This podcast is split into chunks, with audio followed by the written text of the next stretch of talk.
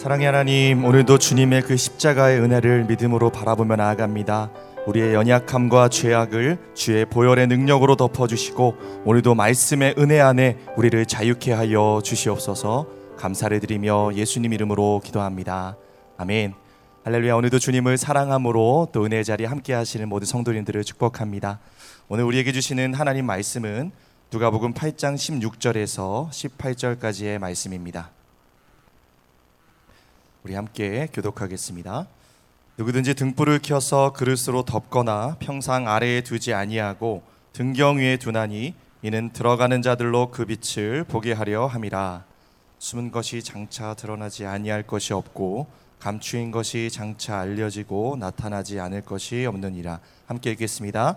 그러므로 너희가 어떻게 들을까 스스로 삼가라. 누구든지 있는 자는 받겠고 없는 자는 그 있는 줄로 아는 것까지도 빼앗기리라 하시니라. 아멘. 오늘 예수님께서 주신 이 등불 비유는 어제 씨 뿌리는 비유의 결론과도 같은 말씀입니다.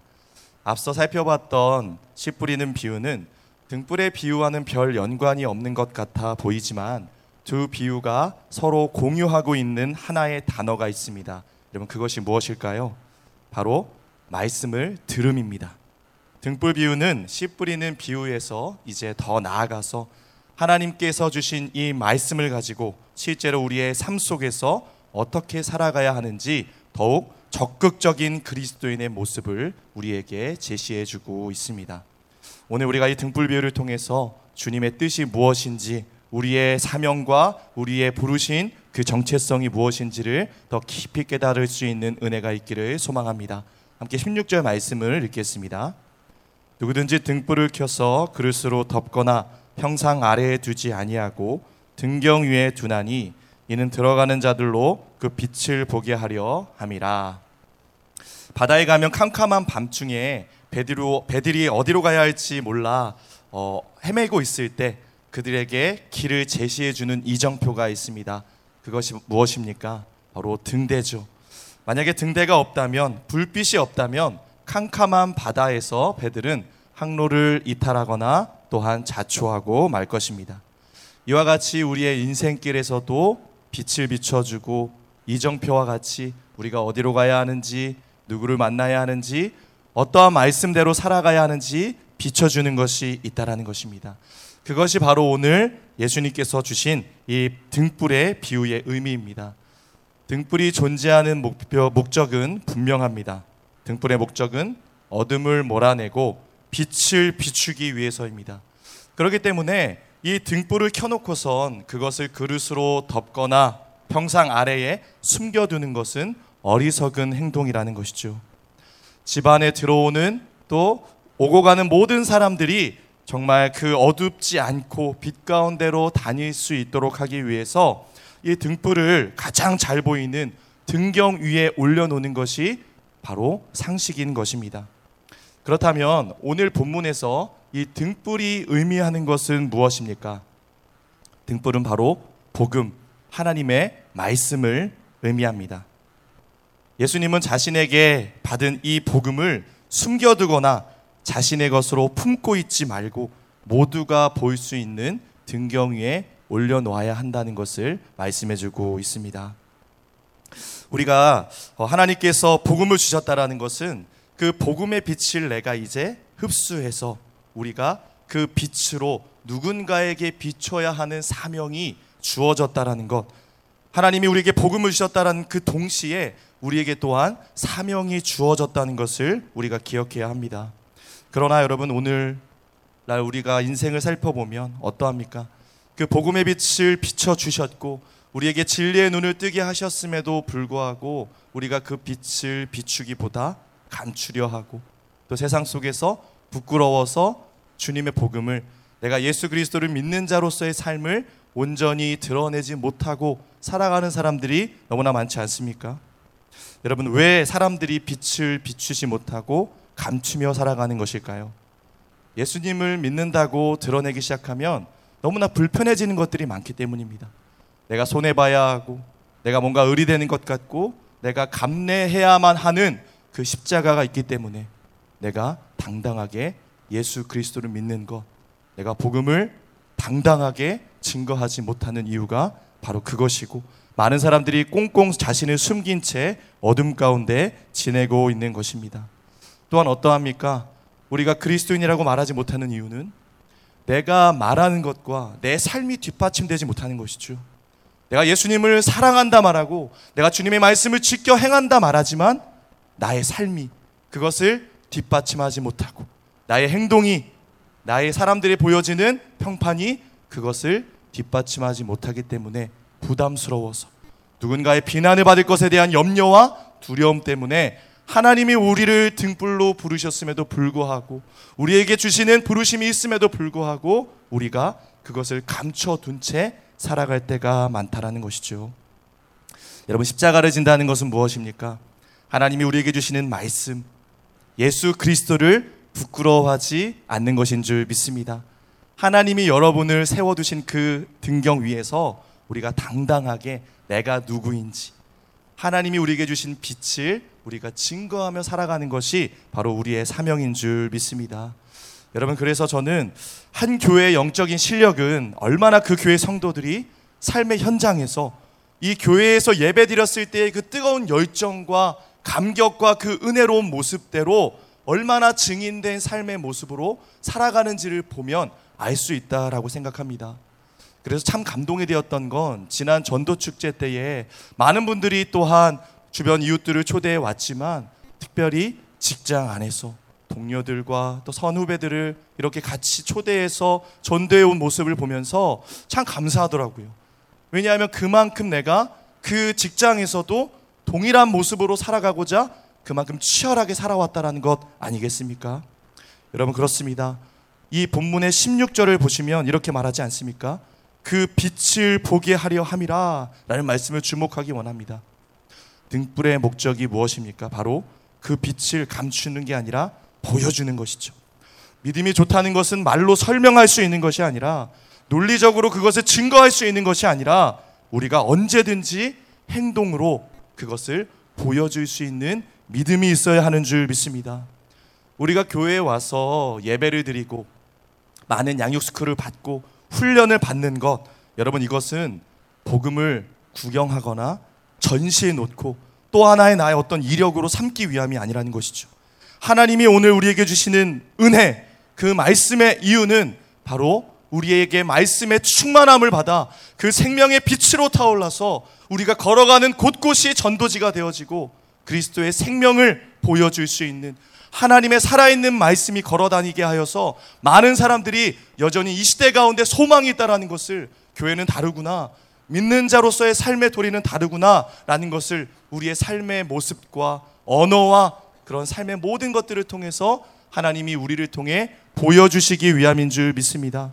그래서 여러분 중요한 것은 무엇입니까? 우리가 은혜 받는 일, 뭔가 우리 안에 들어가는 일과 다시 나오는 일, 그것대로 살아 행하는 순종과 봉사와 섬김과 나눔, 이 모든 것들이 균형감을 이루어 영적인 밸런스를 맞춰야 한다라는 것입니다. 하나님께서 오늘 알게 주신 말씀, 그 은혜를 우리가 끊임없이 누군가에게 흘려보내면 여러분 그것이 사라지지 않습니다.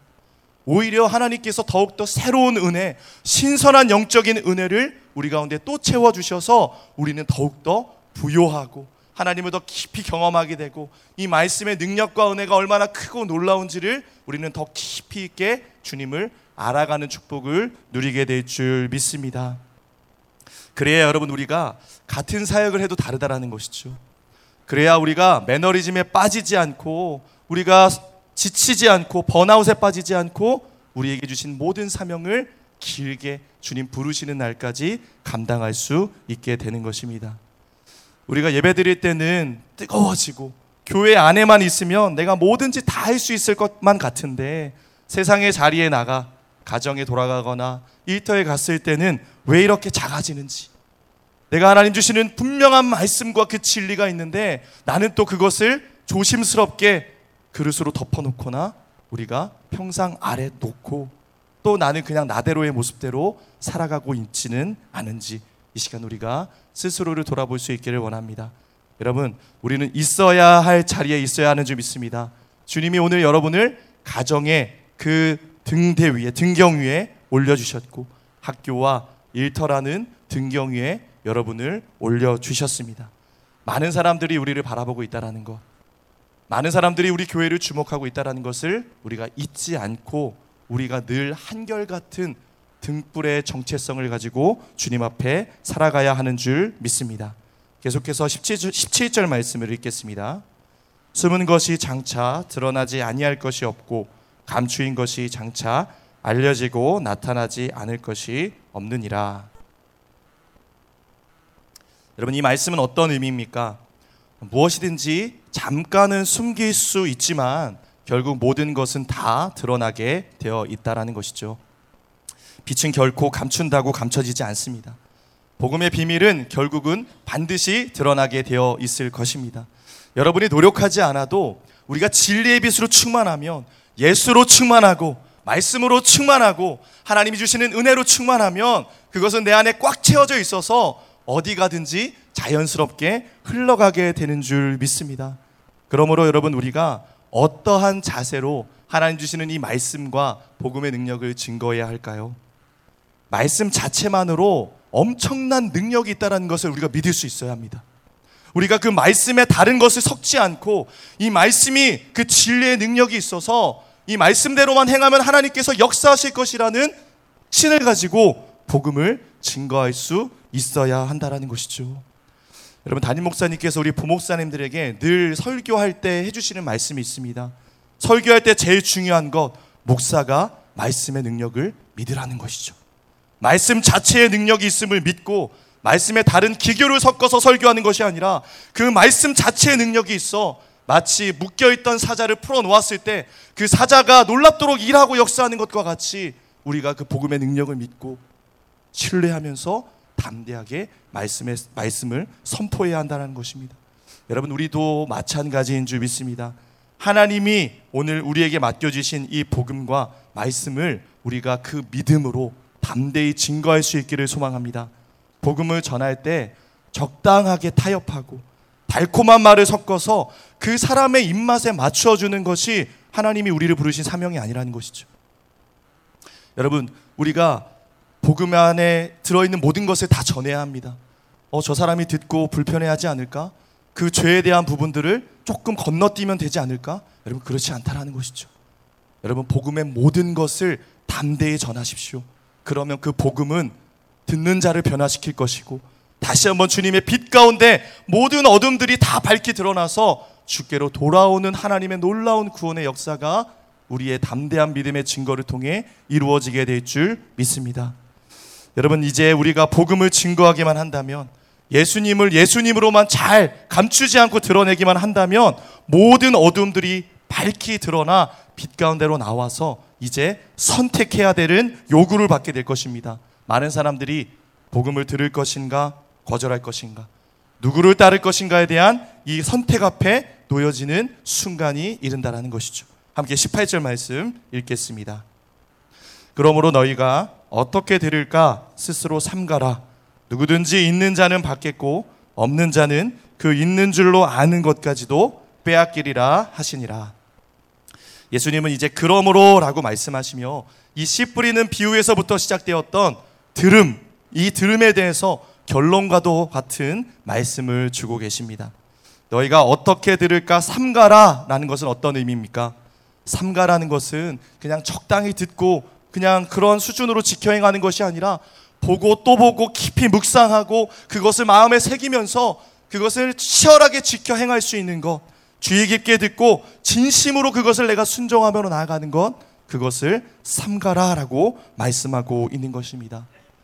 씨 뿌리는 비유를 통해 예수님이 그 말씀을 해석해 주셨듯이 좋은 결실을 맺기 위해서 우리의 마음의 상태, 우리의 밭이 어떠한 밭인지를 잘 살피면서 옥토와 같은 마음으로 이 말씀을 적극적으로 수용하며 지켜 행할 것을 도전하고 있습니다. 여러분 또한 스스로 삼가라라고 하지 않습니까?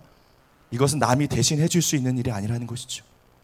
1차적으로 오늘 이 말씀이 떨어지는 것은 여러분이 스스로 나에게 하나님이 주신 말씀이라는 것을 믿고 나를 적용하고 나를 비춰보고 하나님의 그 말씀 앞에 즉각적인 믿음의 반응을 일으키는 것 여러분 그것이 오늘 여러분들에게 하나님이 말씀해 주시는 이유인 줄 믿습니다. 우리는 예수님이 등불을 켜는 것을 무엇에 비유했는지 이제 깨닫게 되었습니다. 그것은 그냥 듣는 것, 하나님 말씀을 듣는 것은 귀로 듣는 것으로 끝나는 것이 아니라 행하는 것과 동시에 이루어져야 한다는 것이죠. 듣는다는 것은 내가 하나님의 말씀의 그 뜻을 따라 순종의 걸음을 믿음으로 떼고 삶의 현장에서 들음은 완성된다는 것입니다. 하나님의 말씀을 온전히 듣고 복음에 합당한 반응을 일으키는 자는 어떤 열매가 주어집니까? 여러분 18절을 보시면 이렇게 말씀하고 있죠. 누구든지 있는 자는 받겠고 없는 자는 그 있는 줄로 아는 것까지 빼앗기리라 하시니라. 이것이 결론입니다. 즉 복음에 대해 어떻게 반응하는지가 너무나 중요하다라는 것이죠. 오늘도 나는 그 말씀밖에 없다는 것을 믿고 겸손함으로 복음을 영적인 목마름으로 흡수하는 자, 더 듣고 깨닫고 스스로 삼가며 그것을 내가 더 순종하는 자는 더 부요해지고 더 풍성해지고 더 믿음의 세계로 나아가는 반면에 내가 스스로를 삼가하지 못하고 말씀을 지키지 못하고 순종하는 순종하지 못하는 자는 어떠합니까? 더 영적인 빈곤이 찾아오게 될 것이라는 것입니다. 여러분 영적인 세계에서도 부익부 빈익빈이 발생한다라는 것이죠. 오늘 우리가 우리 자신을 살필 수 있기를 원합니다. 내가 정말 말씀을 스스로 삼가고 있는지, 귀 기울이면서 잘 듣고 있는지, 그냥 아는 것처럼 생각하며 지식 안에 머물러 있지는 않은지, 나의 고집을 그 말씀으로 꺾고 있는지를 우리 스스로 먼저 돌아볼 수 있기를 원합니다. 말씀을 잘 듣는 자, 삼가하는 자는요, 정말 그 삶의 자세부터가 다르다는 것이죠. 하나님 말씀에 생명을 거는 것이죠. 치열하게 그 말씀을 하나님이 오늘 단 한 구절을 주셔도 어떻게 지켜 행할지를 몸부림치면서 기도하는 것이죠. 하나님, 말씀을 지킬 수 있는 힘을 주십시오. 능력을 주시고 어떻게 순종할지를 내가 정말 깊이 있게 고민하면서 그 말씀대로 살고자 목숨같이 지켜 행하는 믿음의 사람으로 일어나게 되는 것입니다. 여러분, 이 마지막 예수님의 경고의 말씀이 너무나 두렵고 떨리지 않습니까? 없는 자는 있는 줄로 생각하는 것까지도 빼앗긴다. 이것은 무엇을 의미합니까? 하나님이 주신 말씀을 그냥 전시해 놓고 방치하는 자, 무관심하게 살아가는 자는 열매를 기대하기는 커녕 받았던 말씀까지도 잃어버리게 된다는 것입니다. 여러분, 우리는 그저 단순히 나의 믿음을 유지하는 정도의 수준으로 살아가는 사람들이 아닌 줄 믿습니다. 그렇게 유지하는 사람들은 결국은 있는 것까지도 빼앗기게 된다는 주님의 말씀을 듣게 됩니다. 주님은 오늘 또 말씀을 주셔서 새로운 은혜로 우리가 채워질 수 있도록 또 여러분을 오늘 부르신 그 빛 가운데로 나아가서 세상을 밝히 비추면서 더 큰 성령의 능력을 받아 말씀 충만, 은혜 충만, 여러분이 고, 걸어가는 곳곳이 정말 하나님의 빛으로 충만해지기를 주님은 기대하시면서 또 여러분을 세상 가운데 등불로 파송하길 원하시는 줄 믿습니다. 우리 마지막으로 요한복음 8장 12절 말씀을 읽겠습니다. 예수께서 또 말씀하여 이르시되 나는 세상의 빛이니 나를 따르는 자는 어둠에 다니지 아니하고 생명의 빛을 얻으리라. 여러분 우리가 늘 밝게 빛나는 등불로서의 사명을 감당하기 위해서 주님이 뭐라고 말씀하십니까? 내가 빛이다. 나를 가까이 할 때 주님을 더 사랑하고 주님을 더 가까이 하고 주님을 더 모시고 내 인생 속에서 주님과 동행하는 삶이 될 때 우리의 빛은 결코 사그러들지 아니하고 더 생명의 빛으로 빛나서 정말 우리가 걸어가는 곳마다 예수 그리스도의 살아계심과 살아있는 하나님의 말씀의 능력이 드러나게 되는 줄 믿습니다. 사랑하는 여러분, 오늘 여러분이 가시는 곳곳마다 등불로 말씀의 능력을 비추는 진리의 등불로 주님 앞에 크게 쓰임 받는 삶이 될 수 있기를 주의 이름으로 축복합니다. 기도하겠습니다. 사랑의 하나님 감사합니다. 오늘 우리에게 주시는 이 생명의 말씀, 이 복음을 우리가 더 이상 감춰두지 않고 등경 위에 올려놓기를 원합니다. 더 이상 복음을 부끄러워하지 않는 인생 되게 하여 주시고 세상 속에서 우리를 부르신 곳에서 빛 대신 주님을 보여주는 신실한 삶이 되게 하여 주시옵소서 감사를 드리며 예수님 이름으로 기도합니다.